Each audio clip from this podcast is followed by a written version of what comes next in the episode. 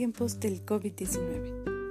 En 1985, el escritor colombiano Gabriel García Márquez escribía y hablaba sobre el amor en los tiempos del cólera.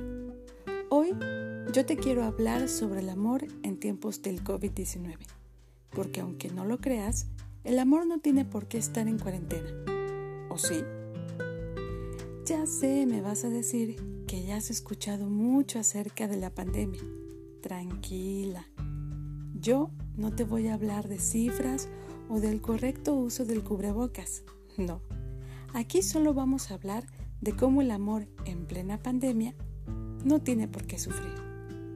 ¿Te sientes frustrado o frustrada porque no puedes ver a tu novio o novia durante la contingencia? ¿Crees que tu relación está condenada por culpa de la cuarentena? Una opción es tener una relación amorosa a distancia. Las parejas deben adaptarse ante la pandemia de COVID-19 para salir adelante con sus relaciones. La pandemia está generando situaciones problemáticas. No podemos hacer nada más que encontrar formas de compartir tiempo, expresar amor y aprender a cuidar al otro a distancia. Pero, ¿cómo hacerle? Se vale experimentar y buscar nuevas formas de amar a otra persona sin contacto físico, que sea como un reto a causa de la cuarentena. Suena bien, ¿no? Es una parte muy padre de aprendizaje mutuo, de descubrir cómo te expreso el amor cómo me gusta expresártelo y a ti cómo te gusta sentirlo y recibirlo. Con el contacto físico es muy sencillo de hacer. Lo traemos en el instinto. Pero esta crisis sirve para conocer mejor a tu pareja y conocerte mejor como pareja. Porque a lo mejor le quieres mandar flores y a ella no le gustan o tú quieres ser espléndida y mandarle chocolates y él es alérgico. Hay que aprender a transmitir amor sin contacto físico, tomando en cuenta que es por la cuarentena lo que puede ayudar a las parejas a mantener viva su relación. Explota tu lado de ternura, sé cariñoso o cariñosa. Hay que tener claro que estamos en una situación de crisis y que todos estamos reaccionando diferente a lo normal. Puedes usar mensajes, videollamadas o por teléfono. Hay que tener precaución al usar los medios virtuales, eso sí, ¿eh? Imagínate, le mandas una foto comprometedora a tu novio o a tu novia y al final de la cuarentena truenan. Entonces es mejor exprimir tu lado tierno, ¿no crees? Hagan planes. Sí, haz plan con la otra persona y tengan acuerdos para llevar una relación saludable. Hay que encontrar formas de compartir tiempo, de compartir amor y de cómo hacer sentir bien al otro. Para eso hay que hacer acuerdos y estar conscientes de que a cada uno le toca poner el 50% para que la relación funcione al 100%. Después de todo, como su nombre lo dice, es una relación de pareja. Pareja, pares. Eso sí, nada de que no tengo tiempo o solo cinco minutos porque voy a una junta. No, no, no, no, no, no, no. Respetar los tiempos. Como establecer horarios para verse o llamarse y realizar actividades juntos de manera remota chateen y vean una película juntos en streaming, jueguen un videojuego por internet, ríanse y platiquen de su día o tonterías en Zoom. Relájense, pongan la música que les gusta durante una llamada y dedíquense canciones. Pero ¿qué creen? Esto aquí no termina.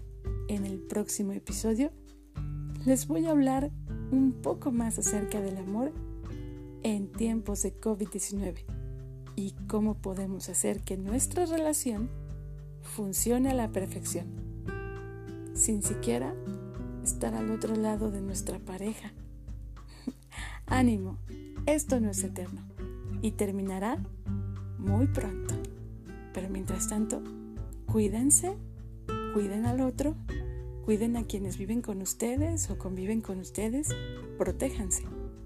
Y sí, voy a terminar diciendo, usa el gel antibacterial y el cubrebocas o tapabocas.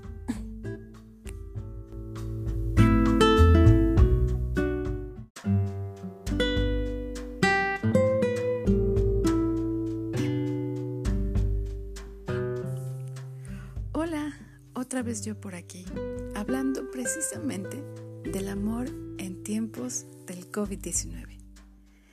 Y en el episodio anterior te hablaba acerca de cómo puedes hacer que tu relación de pareja funcione a distancia. Ya sabes, eso de ser tiernos, hacer planes, pero también es importante tomarse el tiempo para evaluar tu relación de pareja.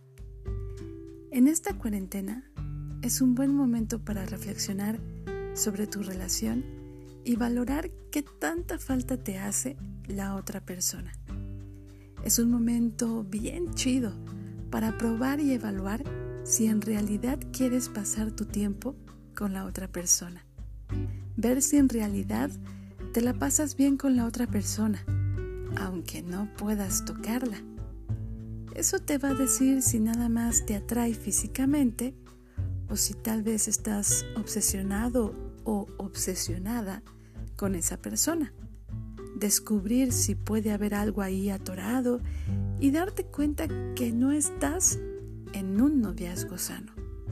Eso sí, ante una evaluación de tu noviazgo es fundamental no tomar decisiones, sobre todo decisiones importantes. Ojo, no que andes por la vida sin tomar decisiones, no, no, no. Decisiones que cambien el rumbo de tu relación drásticamente. Pues hay que tener claro que estamos en una situación de crisis y que no estamos reaccionando como normalmente reaccionaríamos. No tomes decisiones importantes porque después te puedes arrepentir. Ahorita no tienes el mismo filtro de percepción que tendrías en la vida normal, pero sí puedes observar. Parte de valorar tu relación es observar y analizar cómo se comporta tu pareja durante la pandemia, ya que los momentos de crisis a veces revelan partes ocultas y oscuras de nuestra personalidad. Puedes conocer mucho a alguien desde hace mucho tiempo, pero no es suficiente hasta que la conoces en una crisis. Puedes conocer aspectos de su personalidad de los que no sabías nada. Es un momento para observar cómo reaccionan tanto tú como la otra persona, ver si son compatibles y así evaluar si en realidad quieren estar juntos en las buenas y en las malas. Sugiero aprender técnicas de solución de conflictos para saber cómo actuar de manera individual y como pareja ante una crisis. Pero, sobre todo, sean honestos con su pareja y con ustedes mismos. Una buena comunicación y honestidad es fundamental para tener una relación de pareja saludable.